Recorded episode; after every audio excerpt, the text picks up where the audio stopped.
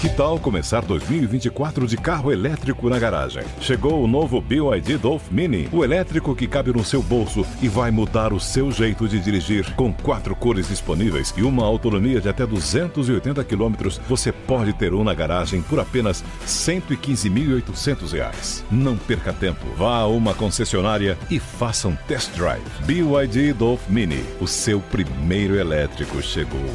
No trânsito, escolha a vida por São Paulo, Coronel Tadeu, e também o professor de Direito Constitucional, Paulo Peixoto. Senhores, sejam todos muito bem-vindos. Quem tem razão? Bom, vamos então saber a opinião dos nossos convidados. A gente colocou, inclusive, essa participação da Yasmin para trazer justamente essa declaração de hoje do ministro Alexandre de Moraes, que preside o TSE. Eu fiz os questionamentos aqui, mas vamos colocá-los aqui para os nossos debatedores. Doutora Díbia, começo com o senhor, seja bem-vindo, boa tarde. O meu questionamento é: a campanha percebeu que tinha um problema, a, ou seja, ela fiscalizou e por isso percebeu um problema e fez essa reclamação ao TSE. Eu vou usar uma expressão do direito e vou fazer só uma transformação aqui para justificar, a, a, digamos, do ponto de vista meramente discursivo que eu quero lhe fazer o questionamento. O devido processamento dessa denúncia dentro do tribunal aconteceu? A forma como o tribunal deveria apurar isso tudo? Porque foi muito rápido a resposta do TSE, levando-se em conta, claro, o momento mais. Uh, não se investigou, por exemplo, toda a denúncia daquele funcionário que foi exonerado às pressas. A primeira argumentação do TSE era que não, estamos fazendo só aqui algumas mudanças entre os cargos de chefia. Depois, durante o dia, ah, não, ele tem um problema com a sede. Poxa, mudou a versão de repente? O RH do TSE não sabe exatamente por que está exonerando alguém. Mas vamos lá. Na sua opinião, doutora Adib, houve o correto procedimento dentro do TSE em relação a essa denúncia que fez a campanha de Jair Bolsonaro? Bom, inicialmente, Piotr, eu quero dizer que é uma honra muito grande estar com você e com os amigos da Jovem Pan. É, Jovem Pan que exerce um papel fundamental dentro do princípio democrático, que é um pilar fundamental para o Estado de Direito brasileiro.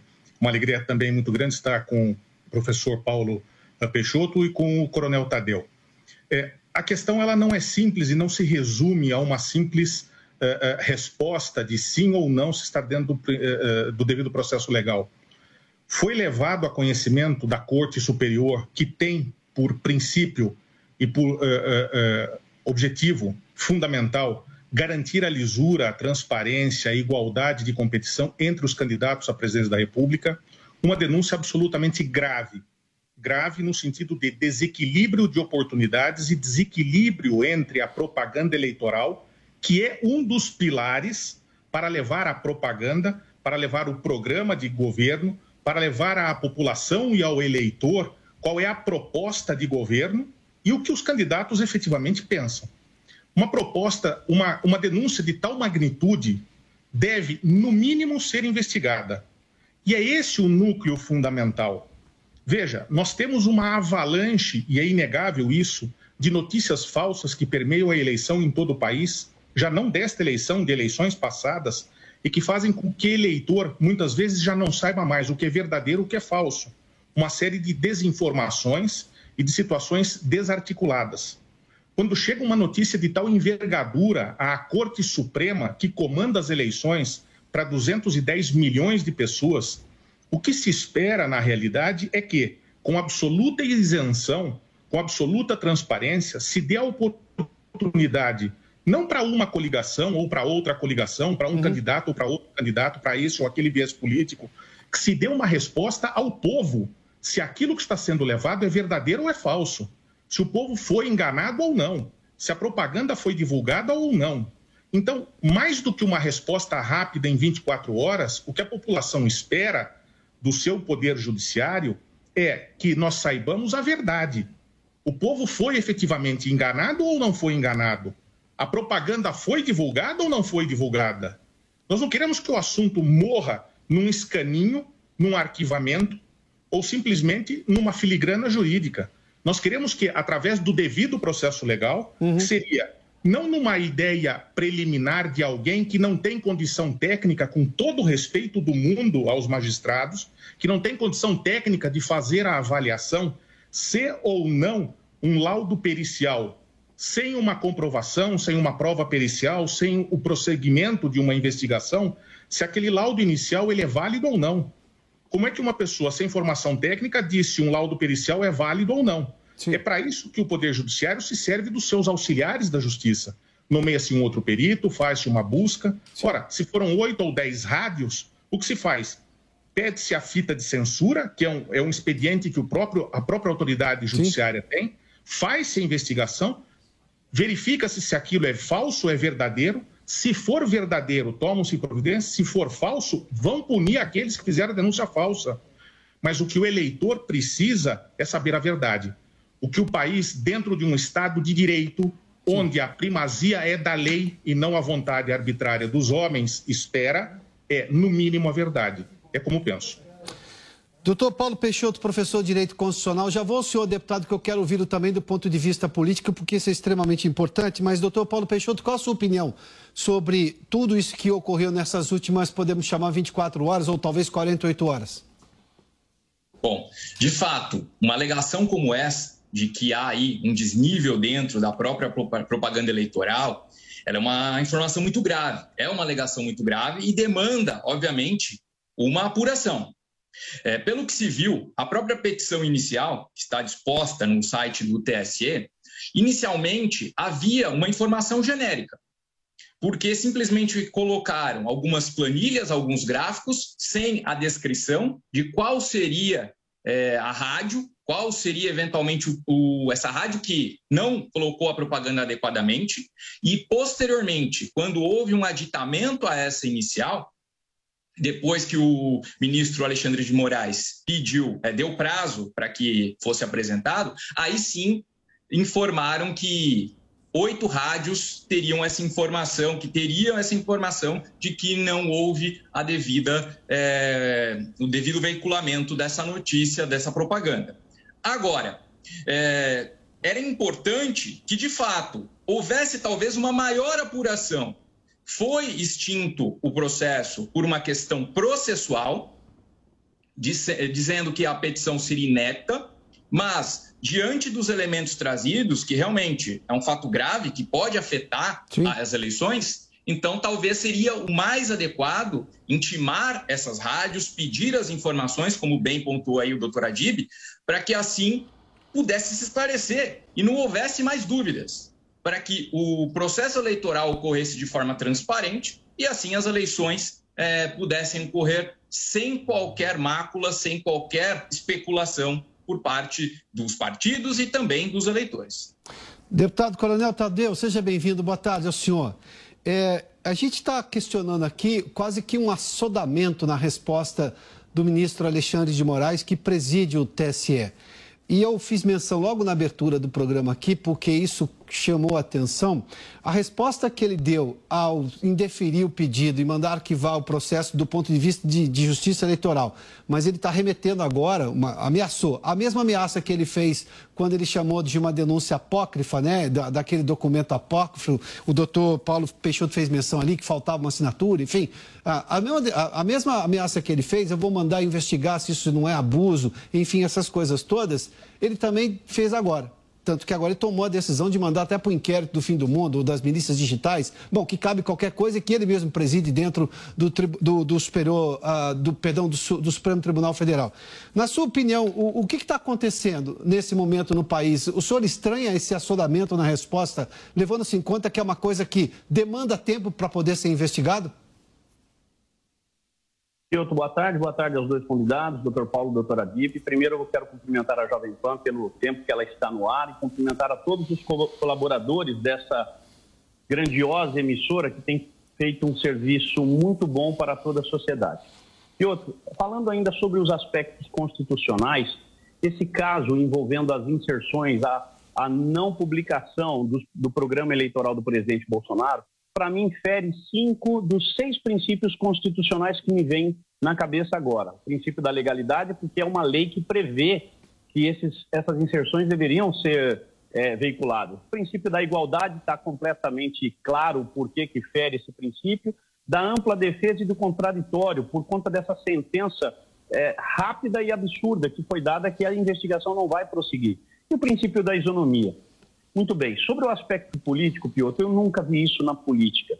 É surreal o que está acontecendo nessa eleição. E mais surreal ainda é o comportamento de um magistrado ou de vários magistrados que estão pendendo apenas para um lado. O que se esperava era uma igualdade, uma isonomia para que esses candidatos pudessem, durante o tempo de, de, televisão, que é cedido aos candidatos, 20 minutos por dia, mais as inserções, pudessem ocupar esses espaços de uma forma igualitária. E isso uhum. não aconteceu. É, há uma flagrante ilegalidade. O que se esperava da justiça é que ela fizesse a sua parte e simplesmente ela se demitiu desse processo. E ainda tirando é, é da sua responsabilidade a parte da fiscalização dessas inserções. Até aí eu posso até concordar. E aí vem a minha pergunta: então quem fiscaliza? Quem deveria fiscalizar e não fiscalizou? Qual é a punição que essas rádios vão sofrer a partir de agora? Ou tudo isso vai ficar por aí mesmo? Vai ficar por isso mesmo, pelo dito pelo não dito, e o presidente Bolsonaro então vai ter que arcar com esse prejuízo eleitoral? Isso não pode. A eleição, ela é um dos pilares da democracia. Nós temos eleições no Brasil porque nós temos uma democracia, mas nesse momento essa democracia está muito fragilizada. E o duro que a contribuição maior vem de, de quem não poderia fragilizar a democracia, que é justamente a justiça. Nós estamos falando do Tribunal Superior Eleitoral, uhum. que é um braço do Superior Tribunal Federal, Supremo, desculpa, do Supremo Tribunal Federal, que está aí para preservar todos os princípios constitucionais, guardar a nossa Constituição e velar para que a nossa democracia não seja quebrada. Nesse momento, eu vejo que a democracia, sim, foi atacada flagrantemente e isso não pode continuar. Essa eleição deveria ser adiada até que fosse investigado exatamente o que aconteceu e onde aconteceu e quem são os culpados. Além do deputado Coronel Tadeu, eu estou com dois juristas e professores de direito aqui. Eu tenho dito que a, a, profissão mais difícil no Brasil hoje é ser professor de direito, porque uma coisa é o que está na Constituição, no Código Penal, nas leis, outra coisa é o que ministros de cortes superiores têm decidido. Eu fico imaginando como é que se explica isso para um aluno que está em formação ali para entender o direito. Sem algo pacificado, sem, sem algo que seja compreendido como aquela é a regra existente no país, como é que se explica tudo isso? Mas tem um outro caso que chama atenção, é desse funcionário do TSE. Nós estamos falando de um funcionário que tinha acesso a tudo isso e que ele diz, e é o testemunho dele, a Polícia Federal, que desde 2018 ele estava dizendo aos, a, aos superiores que tinha problemas na atuação do tribunal em relação às propagandas políticas. Ah, ele ganhou uma exoneração com isso. E depois ainda uma série de informações para tentar desacreditá-lo, desmerecê-lo. Eu, eu nunca vi a vítima sendo perseguida. É, e, e, e, o fato de, de, o tribunal não se deter também em investigar justamente o que esse funcionário está dizendo e, de, e, deixar isso de forma clara, doutora Adib, isso também não, não, não, não, torna o processo com uma mácula, não macula esse processo todo e a decisão final do próprio ministro Alexandre de Moraes? Piotr, você tem toda a razão. É, isso torna o papel, inclusive, do, do advogado e do professor de direito mais complicado ainda é, o TSE tem um papel fundamental na construção e exercício da democracia. É, costumo dizer isso, inclusive em sala de aula, que eu posso discutir com, com o poder executivo, com o poder legislativo, eu posso discutir na sociedade com o meu vizinho, com um amigo, com um sócio. O porto seguro da sociedade num Estado de direito é o poder judiciário. No momento em que a sociedade civil organizada, a população de uma forma geral, perder a confiança no poder judiciário ou o judiciário deixar de ter credibilidade perante a sociedade, significa a morte anunciada, a ruína anunciada do Estado de Direito. A solução, então, vai ser o quê? Cada um colocar uma arma na cintura? Vai ser a lei do mais forte? Nós vamos voltar à barbárie? Sim. Nós precisamos compreender que nós estamos numa quadra histórica dificílima. O Poder Judiciário, e olha, aqui eu quero fazer uma ressalva importante. Porque quando nós falamos em poder judiciário, temos que reconhecer que no TSE algumas dessas decisões foram tomadas por maioria de votos, 4 a 3. Ou seja, nem todos pensam da mesma forma. E nós temos milhares de juízes em primeira e segunda instância, inclusive em cortes superiores, que respeitam a Constituição de forma absoluta e que trabalham de forma abnegada dia e noite no respeito à Constituição. Então, são algumas decisões lamentáveis que estão manchando a reputação do Poder Judiciário. Quero deixar essa observação bem feita em homenagem Sim. a esses magistrados no Brasil. Claro. Mas essa situação que você colocou, eu tenho absolutamente verdadeira. Como é que você pega um funcionário público que é concursado, que tem estabilidade constitucional e diz para ele: você está na rua, sai escoltado, sem o devido processo legal, sem saber qual é a acusação, sem dar a ele oportunidade de defesa, sem estabelecer o processo administrativo disciplinar que possa tirar dele a estabilidade constitucional, sem ele saber do que está sendo acusado. Esse é um Estado policialesco. Esse é um Estado, é, é um Estado dantesco, é um Estado autoritário. Como é que nós chegamos a um estágio desse no século que nós estamos?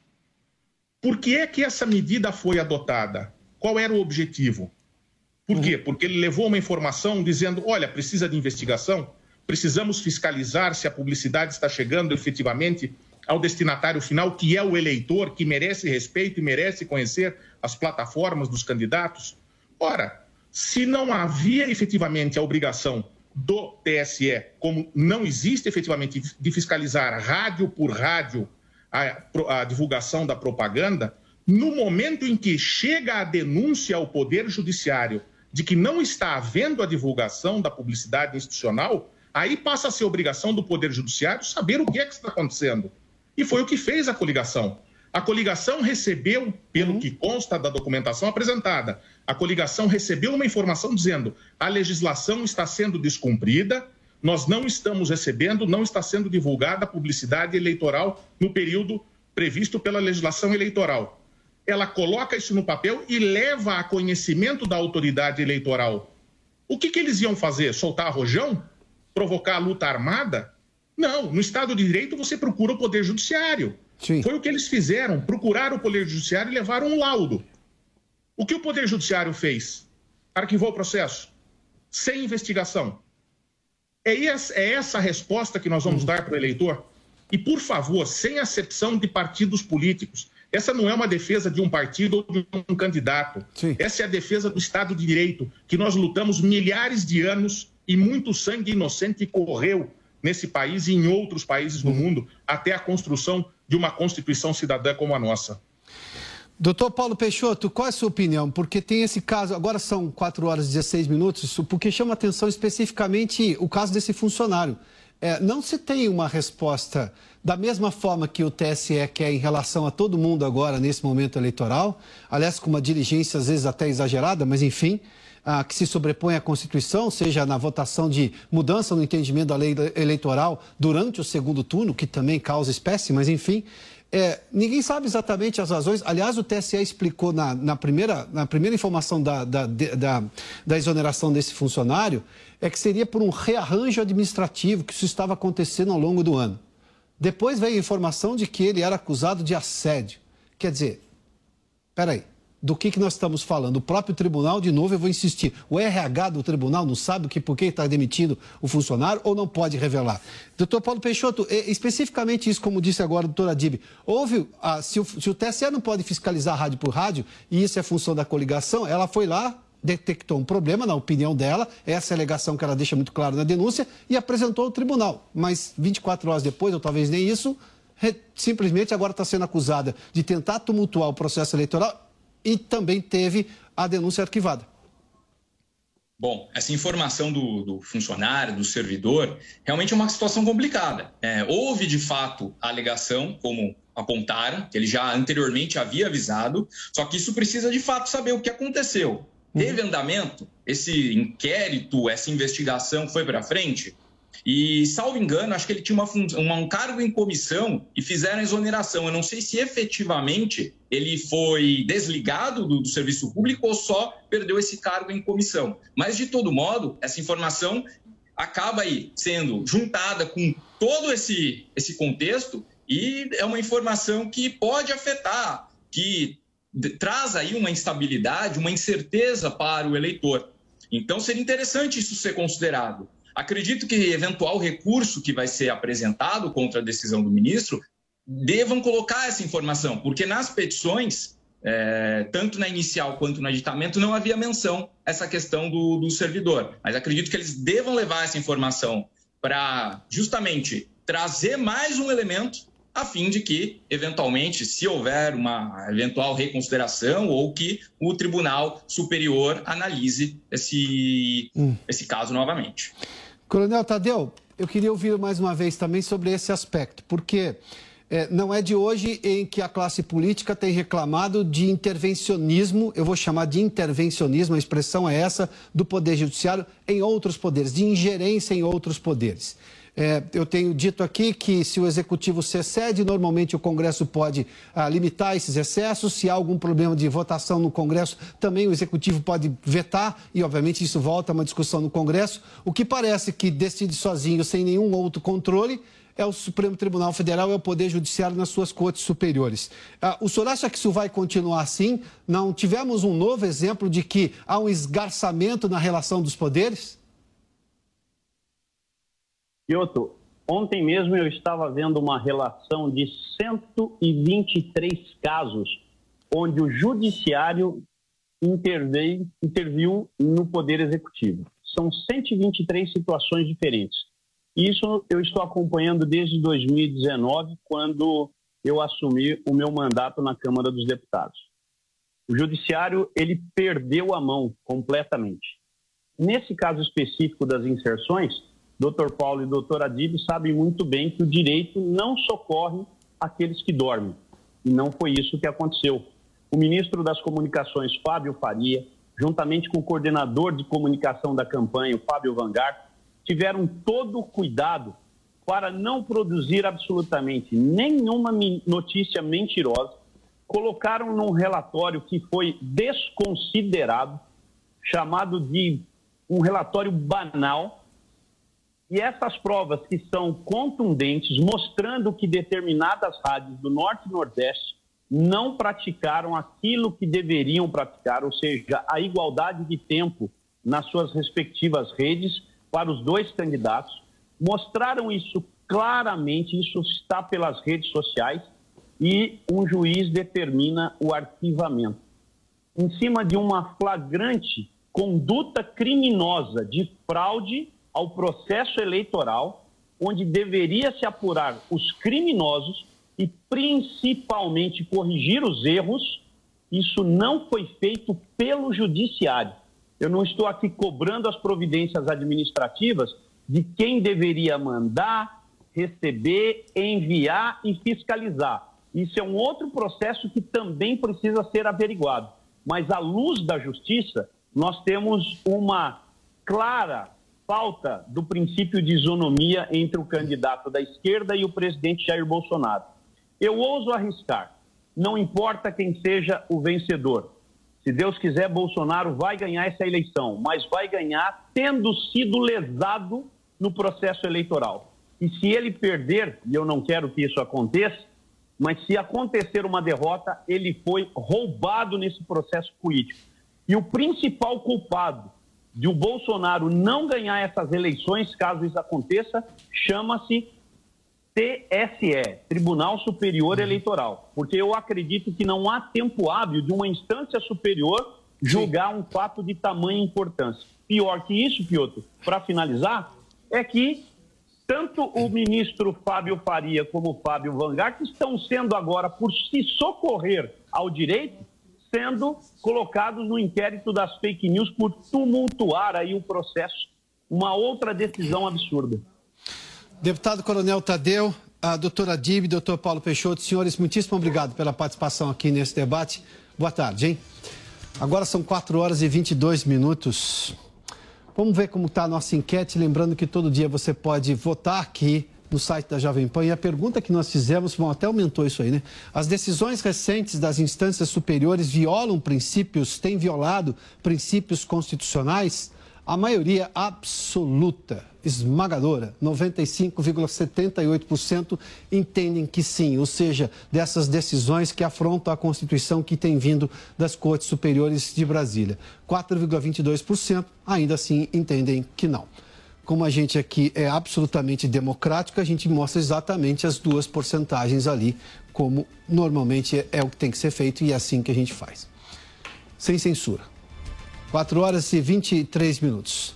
A taxa de desemprego no Brasil caiu para 8,7% nos três meses encerrados em setembro, a menor desde junho de 2015. O número de trabalhadores com carteira bateu recorde, assim como de, a, da população ocupada. Vamos conversar agora com a Camila Abdelmalak. Camila, seja bem-vinda. Boa tarde. Boa tarde, Piotr. Vamos lá, porque a gente tem uma tela para mostrar isso. Isso é extremamente importante. Ontem a gente já tinha mostrado o CAGED, eu vou recuperar aqueles dados.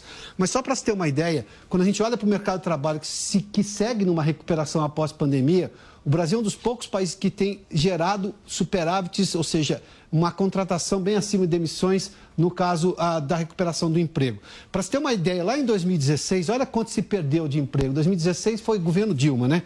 1 milhão governo do PT, 1 326 1 milhão 326 mil 558.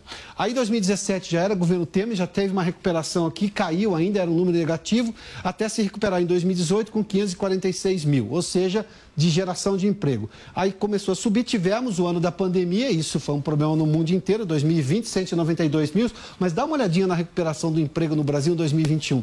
2 milhões 771 mil 628 e agora, até o momento, não é um ano fechado, claro, né? 2 milhões 147 mil 600, Camila. É interessante a gente relembrar aqui, Pioto, que foi aprovada durante o governo Michel Temer a reforma trabalhista, que foi super importante para a recuperação do mercado de trabalho pós o governo Dilma. E quando a gente olha para os anos de 2021 e 2022 também, a recuperação do mercado de trabalho vem em linha com as atitudes que o governo federal tomou. Lembrando que o governo optou pelo programa BEM de manutenção de emprego, que tinha suspensão da, do, dos contratos de trabalho, redução da jornada de trabalho também, e o Pronamp, que foi também um programa de crédito para as micro e pequenas empresas, muito importante para esse processo de recuperação do mercado de trabalho com carteira assinada.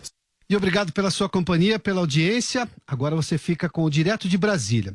Eu, Adalberto Piotto, te espero amanhã no Prós e Contras. A opinião dos nossos comentaristas não reflete necessariamente a opinião do Grupo Jovem Pan de Comunicação. Realização Jovem Pan News. De segunda a sexta, três em um, três em um. A cobertura completa do cenário político brasileiro. Enquetes diárias, diferentes perspectivas e as mais relevantes discussões. Três em um, comandado por Paulo Matias. É hora de debate, hora de discussão por aqui. Três em um, de segunda a sexta, a partir das cinco da tarde, na Jovem Pan News. Gente fala sério. No tempo do Lula sobrava corrupção. E quando a corrupção volta, quem paga é o trabalhador. Sem apoio do Congresso, é Lula que pode congelar o salário mínimo.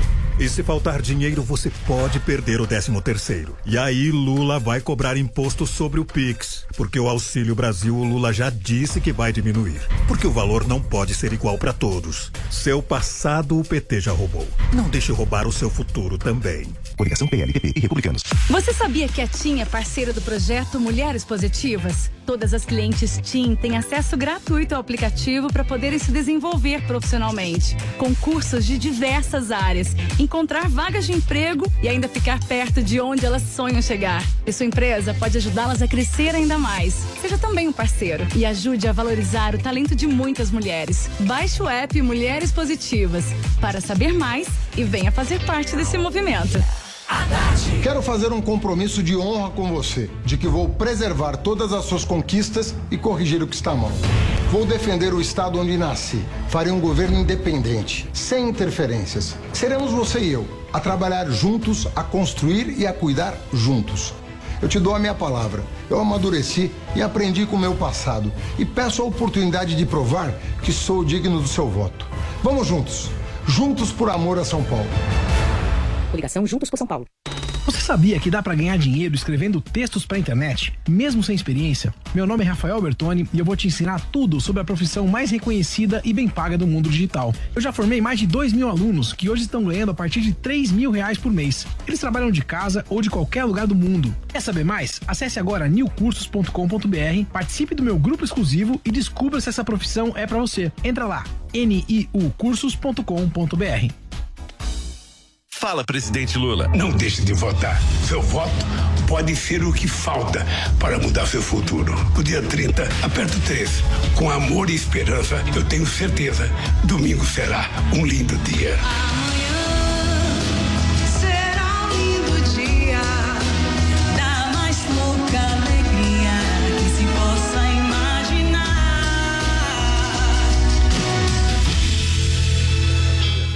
Rede Solidariedade Agir Avante Pro. Eleições. Prepare-se para votar.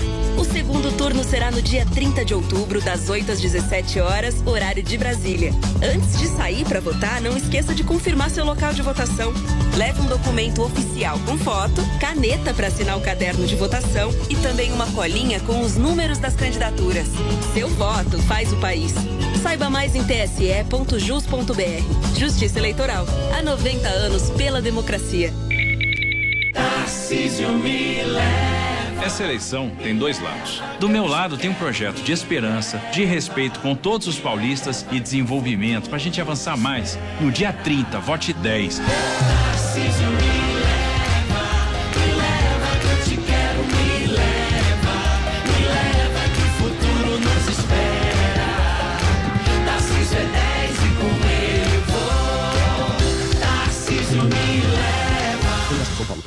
Panflix. Baixe e assista toda a programação da Jovem Pan. É grátis e você pode acessar do seu celular, computador ou tablet.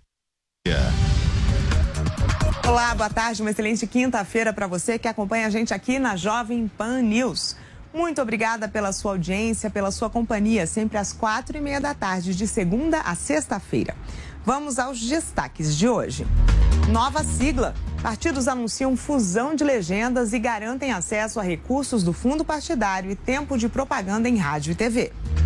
Campanha. Após a apresentação de provas sobre irregularidades na inserção de propaganda eleitoral em rádios, TSE pede arquivamento da ação apresentada pela campanha de Bolsonaro e acusa o PL de tumultuar o processo eleitoral. E tem a agenda dos presidenciáveis no último dia em que é autorizada a realização de comícios. No aniversário de Lula está prevista uma live com evangélicos, enquanto Bolsonaro visita quatro municípios do Rio de Janeiro.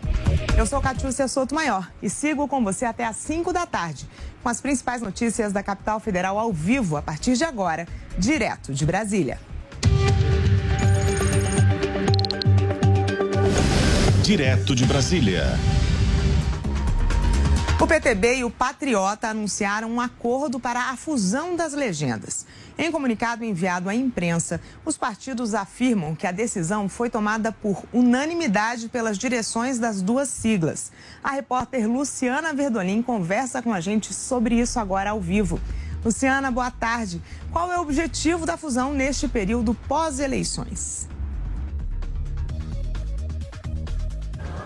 Boa tarde, Catiúcia. Boa tarde a todos. Olha, o objetivo é um só: garantir aí a superação da chamada cláusula de barreira, que foi criada pelos próprios deputados e senadores para barrar aí a participação na prática de partidos pequenos, nanicos, aqui no Congresso Nacional. O que, que diz essa cláusula de barreira? Você precisa, cada partido, para ter acesso a recursos públicos do fundo partidário, para ter acesso ao tempo também da propaganda partidária no rádio na televisão e a estrutura aqui da Câmara dos Deputados, é preciso que ele eleja 11 deputados, 11 parlamentares ou obtenha pelo menos 2% dos votos válidos em pelo menos um terço dos estados brasileiros em nove estados. PTB e Patriota, eles não conseguiam cumprir essa regra. Com a fusão, o Agora Mais Brasil supera a cláusula de barreira. Tem 2,73% dos votos e também 1% dos votos válidos em 14 estados brasileiros. Por isso, a situação fica mais tranquila e as lideranças, é, inclusive, explicam que a negociação não foi complicada, não. Foi até relativamente tranquila, porque os dois são da direita conservadora.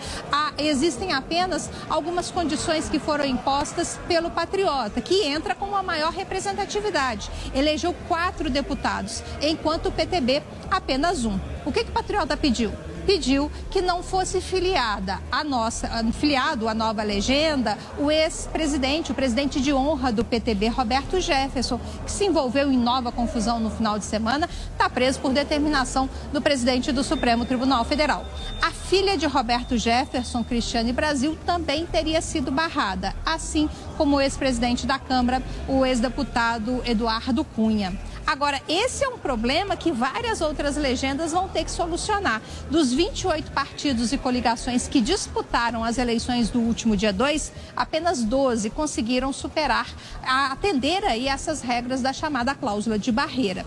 Vale ressaltar que a gente já teve a fusão do PROS e do Solidariedade para ultrapassar essa cláusula. E também teve uma fusão para garantir uma maior representatividade dentro do Congresso Nacional. O PP e União Brasil se uniram também, não para superar a cláusula de barreira, mas sim para formar maior bancada dentro da Câmara dos Deputados. Essas negociações ainda estão transcorrendo e a gente vai ter novidade nos próximos meses até a posse efetiva dos novos deputados e senadores. Agora, todas essas negociações todas essas alterações ainda precisam ser aprovadas lá pelo Tribunal Superior Eleitoral. Muito obrigada pelas informações, Luciana Verdolim. E vamos conversar sobre isso também com o nosso comentarista José Maria Trindade, ao vivo. Boa tarde, Zé. As negociações entre partidos como PTB e Patriota começaram depois do primeiro turno, já que as legendas não atingiram a cláusula de barreira, condição necessária para acesso a recursos do fundo partidário e tempo de propaganda em rádio e TV, como a Luciana comentou. Mas, é, você que sempre tem informação de bastidor, conta pra gente. Nesse caso, é fusão ou confusão? É um pouco de cada, viu, Catiúcia? Muito boa tarde, boa tarde a todos. Olha, Catiúcia, parecia uma fusão normal, mas não foi. Um grupo importante do PTB está muito apreensivo. Primeiro, por esses vetos apresentados à filiação de Roberto Jefferson, um histórico do PTB, e da filha dele e também de Eduardo Cunha. O PTB é um partido histórico, respeitado aqui, herdeiro do trabalhismo de Getúlio Vargas, mas migou, não soube encontrar deputados, candidatos que pudessem levar a legenda adiante. E tem que fazer esta fusão para garantir a sobrevivência. Só que os PTBistas históricos dizem que tentam isolar ou apagar a memória de Roberto Jefferson.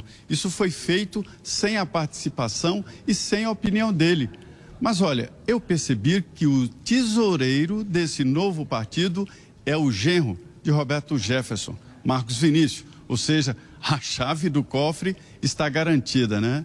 Mas há ainda várias divergências. Roberto Jefferson queria que o nome do partido fosse Patriotas, eh, eh, Patriotas e Trabalhistas. E ficou um nome diferente do que queria Roberto Jefferson, né? Esse Mais Brasil 25. Mas enfim, quando há uma fusão assim, aí novos líderes aparecem e a ideia é dividir entre patriotas e trabalhistas mesmo o comando desse partido. Agora, outras fusões estão acontecendo, mas a tendência agora é fazer bloco partidário para dominar o Congresso Nacional. É a disputa pelas presidências da Câmara, do Senado, mesas diretoras e as comissões permanentes. Aí o bloco maior fica com mais comissão permanente.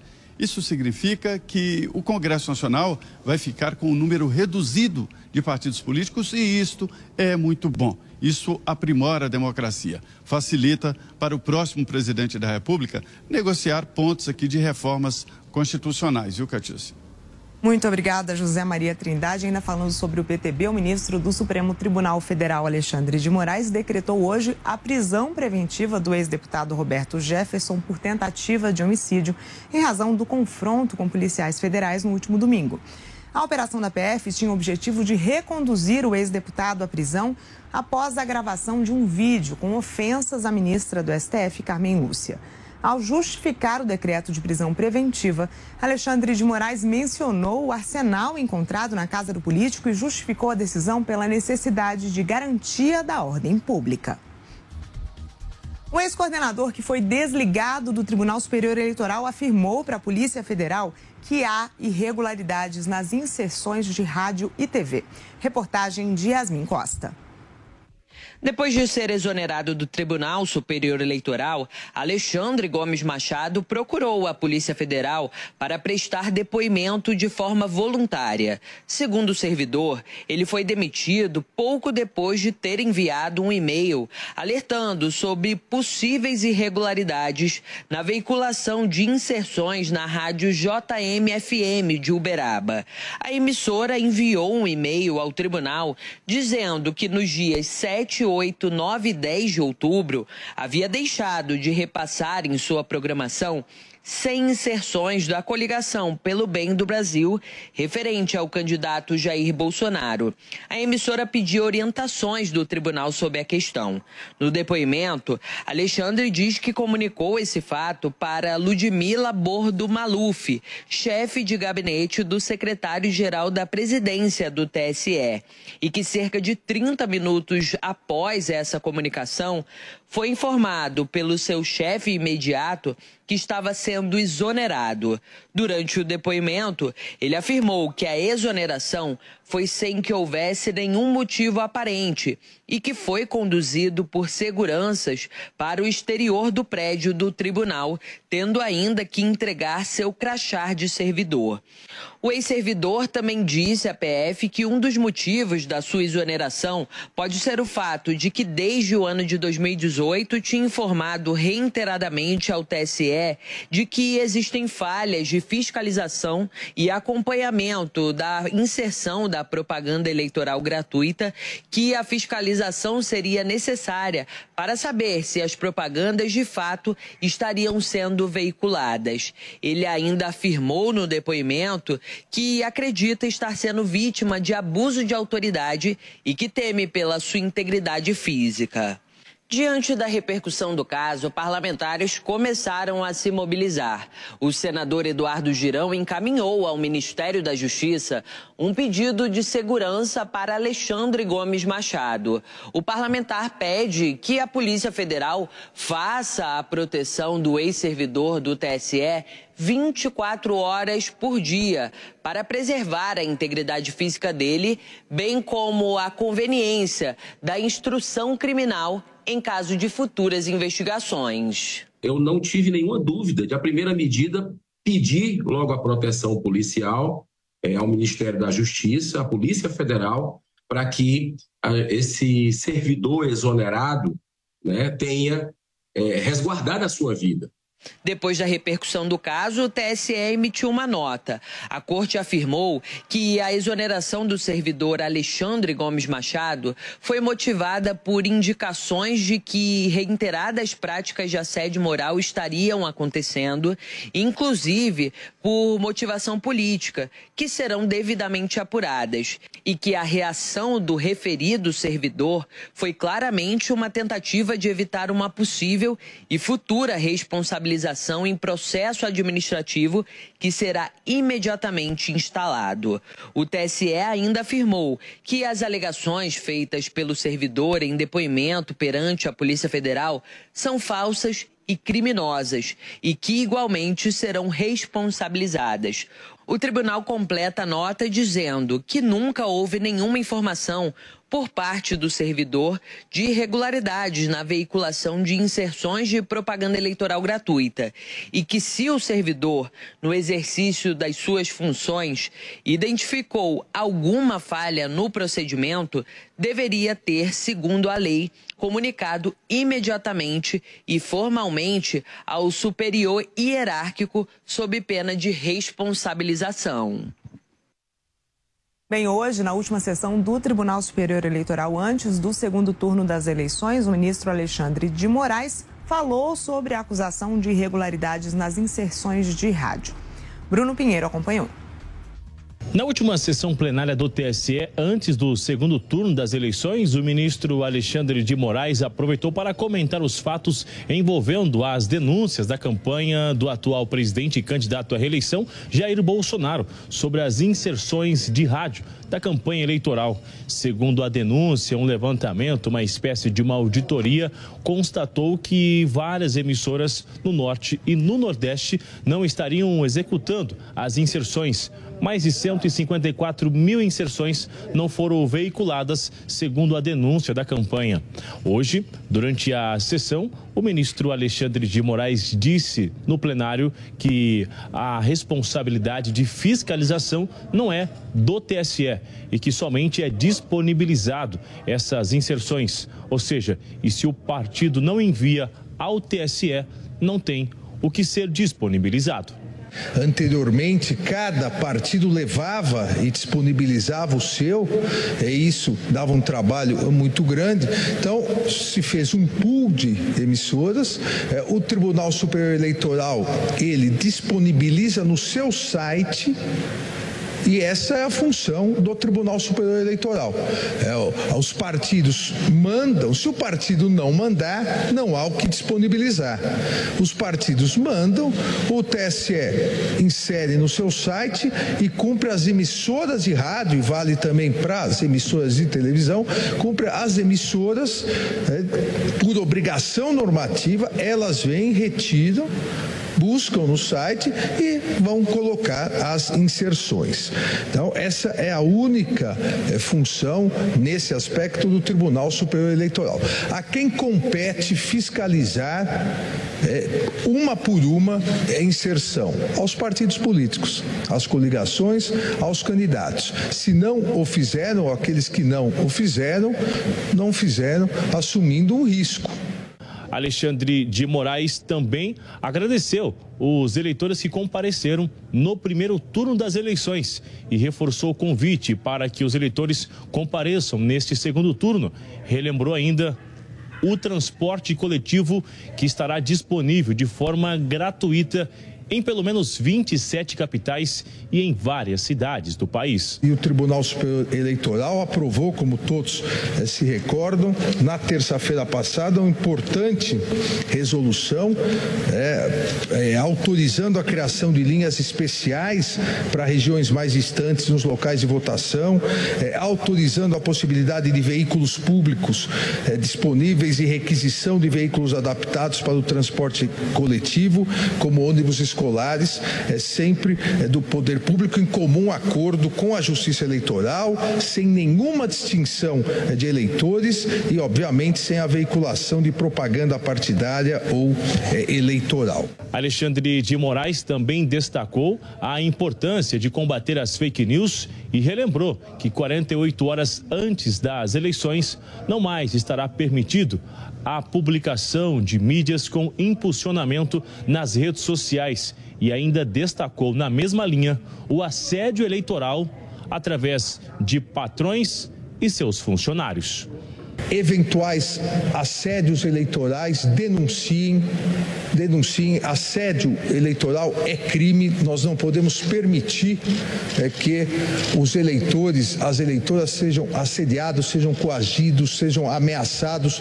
É, inclusive, é assédio eleitoral empregadores ameaçarem é, os seus empregados. O Ministério Público do Trabalho, junto com o Ministério Público é, Eleitoral, estiveram aqui no Tribunal Superior Eleitoral e vem realizando um grande trabalho de combate ao assédio eleitoral. O segundo turno das eleições acontece nesse final de semana, no domingo. As urnas serão fechadas após as 5 da tarde e a apuração completa aqui na Jovem Pan. De Brasília, o Bruno Pinheiro. O presidente do TSE pediu o arquivamento da ação apresentada pela campanha do presidente Bolsonaro sobre suposto desequilíbrio na veiculação de propaganda eleitoral em rádio. A repórter Yasmin Costa tem mais atualizações. Boa tarde, Yasmin. No lugar das rádios, é a campanha agora que pode ser investigada, é isso?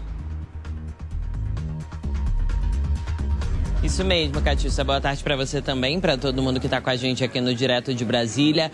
O presidente do Tribunal Superior Eleitoral, o ministro Alexandre de Moraes, ao pedir ali, ao determinar o arquivamento dessa investigação é, que apontava ali possíveis irregularidades na inserção de propaganda eleitoral no rádio, ele encaminhou o ofício à Procuradoria-Geral da República apontando possíveis cometimentos de crime durante esse segundo turno, uma tentativa, segundo Alexandre Alexandre de Moraes do Partido Liberal de tentar ali tumultuar o segundo turno das eleições. O ministro também confirmou que vai ser aberto um procedimento interno dentro do TSE que será comandado pela Corregedoria, Corregedoria Geral Eleitoral para avaliar se houve algum desvio de finalidade no uso dos recursos do fundo partidário do Partido Liberal. Ontem, logo depois que o ministro do TSE, Alexandre de Moraes, confirmou esse arquivamento do processo, o presidente Jair Bolsonaro convocou a imprensa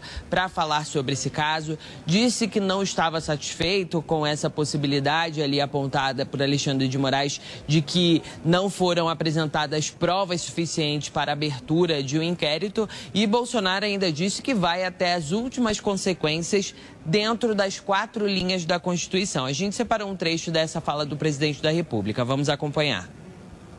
O senhor presidente do TSE recebeu as provas no tempo hábil, que nos cobrou 24 horas. O nosso pessoal virou a noite trabalhando nisso, várias pessoas. Eu também, por vezes, fui acordado, porque cochilei, e prestamos as informações na hora certa. Nos surpreende o senhor Alexandre de Moraes simplesmente inverteu o processo. Nos acusar de estarmos gastando dinheiro do fundo partidário com empresas para fazer auditoria. Inclusive, temos duas auditorias contratadas e uma terceira em via de contratação. No que depender de mim, será contratada essa terceira auditoria, porque é mais uma prova, se bem que eu achei nem precisava de mais, de que as inserções foram realmente potencializadas e muito o outro lado. Dezenas de milhares de inserções do outro lado. E do nosso lado não aparecia rádio, que apareceu quase zero. Então isso desequilibra o processo democrático. E o que nós sempre queremos e lutaremos por democracia, por respeito à Constituição, por respeito ao Estado Democrático de Direito. Por isso a urgência em recorrer. Sabemos que está em cima, as eleições estão aí, mas um lado, que é o meu lado, está sendo muito prejudicado, ou melhor, foi muito prejudicado e não foi de agora. Então a gente espera que haja serenidade por parte das autoridades de Brasília, que eleições se decidem no voto. E aquele que tiver mais votos dentro da urna deve assumir aquele cargo na data adequada.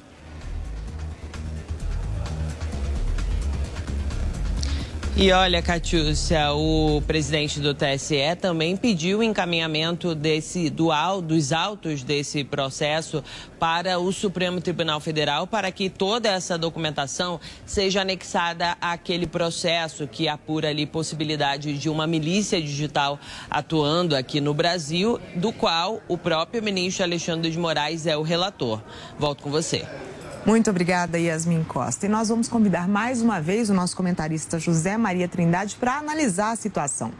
Zé Maria, Moraes acusa o PL de tumultuar eleições e, de repente, uma investigação que seria sobre irregularidades de rádio mudou de foco e virou sobre um possível crime eleitoral da campanha.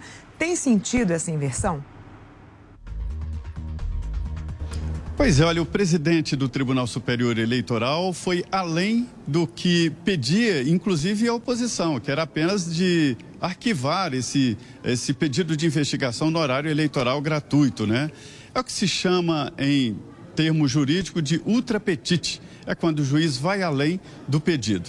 E deu uma invertida, ou seja, não aceitou a investigação sobre o horário eleitoral, Alguns falavam até na possibilidade de adiar a eleição diante de uma fraude generalizada e falta de espaço para o presidente Jair Bolsonaro, mas ele não autorizou e, pelo contrário, decidiu investigar o partido político que está o PL, né, os representantes do PL, e mandou todos os autos para aquele processo esquisito que tem no Supremo Tribunal Federal sobre milícias digitais, sobre fake news, né? Ou seja, as pessoas que denunciaram acabando, acabaram se transformando em investigados e nesse processo do Supremo, cujo relator é o presidente do TSE, ministro Alexandre de Moraes. Essa investida é perigosa, uma determinação do presidente do TSE Por outro lado, é uma fase importante da campanha eleitoral. Notícias assim acabam esfriando o ânimo do militante, né? E que faz o presidente Jair Bolsonaro ter uma repercussão muito boa em todo o país através das mídias sociais. Logo depois que ficou sabendo desta decisão do presidente do TSE, o presidente Jair Bolsonaro, que se encaminhava ao Rio de Janeiro, decidiu voltar e convocou reunião de assessores e de ministros para discutir a posição e uma situação. Ouviu vários lados. Disseram alguns ali no ouvido esquerdo do presidente Jair Bolsonaro de que ele deveria deixar passar, que era assim mesmo. Ele decidiu ouvir militares, inclusive, que falavam que a aproximação da, do segundo turno vai levar a equipe a fazer uma investigação e acompanhamento muito maior. E outros, no ouvido da direita, dizendo o seguinte: presidente, o negócio é mudar de situação, ou seja, deixar esta disputa eh, desta maneira aberta para partir diretamente para o confronto. Ele não aceitou porque não recebeu o apoio de vários setores, da política e até de setores militares, né? Então, o resultado é que haverá um acompanhamento mais próximo da eleição. O Ministério da Defesa mandou isso é novidade, ofícios novos para o Tribunal Superior Eleitoral e pedindo exatamente para fazer de uma maneira muito mais firme e muito mais profundo o teste de segurança das urnas, né, o chamado teste de integridade. Portanto, tudo está certo, houve sim abalos por aqui, mas tudo está certo e aguardando a eleição de domingo. Muito obrigada pelas informações e pela apuração de sempre, Zé Maria Trindade. O Partido Novo, por meio da Comissão de Ética Partidária, decidiu suspender liminarmente a filiação de João Amoedo até o encerramento do processo disciplinar aberto contra ele por possíveis violações.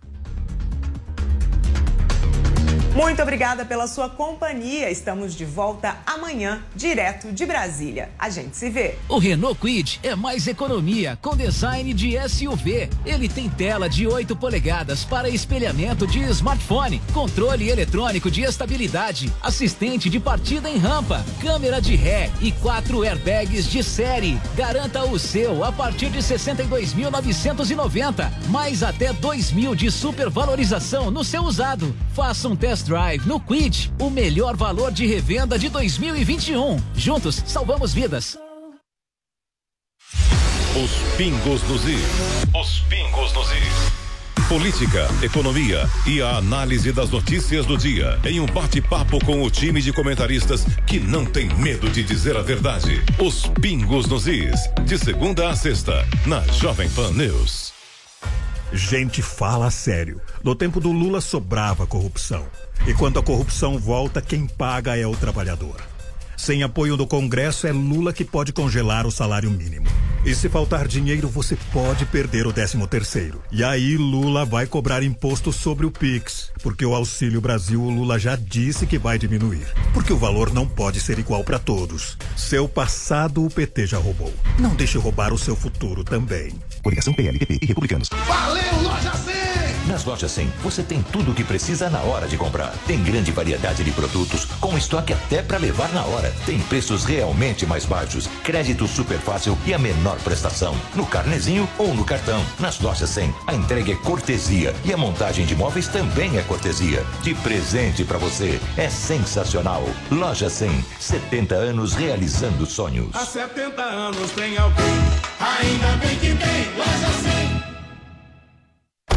Tarcísio não conhece São Paulo. Fala bobagem, aí dá ré e volta atrás. Disse que ia vender a Sabesp. Ao nível. Foi lá e deu marcha ré. Falou de tirar as câmeras das fardas da PM. Deu ruim, engatou marcha ré. Veio com a ideia de implantar um modelo de segurança que nem do Rio e que todo mundo sabe que não deu certo. Outra marcha ré. Gente, dirigir São Paulo é pra frente. Tarcísio e Bolsonaro. Aqui não. Coligação Juntos por São Paulo. Você, conectado com a informação. Rádio e internet. Jovem Pan News. Bolsonaro quer esconder esta notícia, mas esta semana o Brasil todo ficou chocado. O plano dele é cortar o aumento do salário mínimo e congelar qualquer reajuste da aposentadoria. Ouça o que ele afirma. Um corte linear de 25% no salário, pensões e aposentadoria de todo mundo. Com Bolsonaro, o que já está ruim vai ficar pior. É por isso que trabalhadores e aposentados não votam em Bolsonaro. Prêmio Jovem Pan Goer de Gastronomia. Os melhores de 2022. Silvio Lazzarini, fundador da Varanda Grill, comemora a vitória na categoria Carta de Vinho no prêmio Melhores na Gastronomia 2022 Jovem Pan Go Air. O sentimento após a vitória foi um sentimento de esforço compensado. Na verdade, a gente sempre, sempre, sempre no dia a dia, sempre pensando no consumidor final, em cada casa, os rótulos e tudo. E nós dedicamos o prêmio para toda a nossa equipe de atendimento. Na próxima segunda-feira, 31 de outubro, a Jovem Pan e a revista GoWare estarão presentes no grande evento da premiação. Na hora de votar, atenção. Primeiro é no Tarcísio, Bolsonaro vem depois. Governador é 10, presidente é 22. Primeiro é no Tarcísio, Bolsonaro vem depois. Governador é 10, presidente é 22. Tarcísio eu voto 10, Bolsonaro 22. Ó, tem que decorar. Tarcísio eu voto 10, Bolsonaro 22. Tarcísio, o mais preparado e confiável para governar São Paulo. Coligação São Paulo, pode mais. Jovem Pan Morning Show. Jovem Pan Morning Show. De segunda a sexta, a partir das 10 da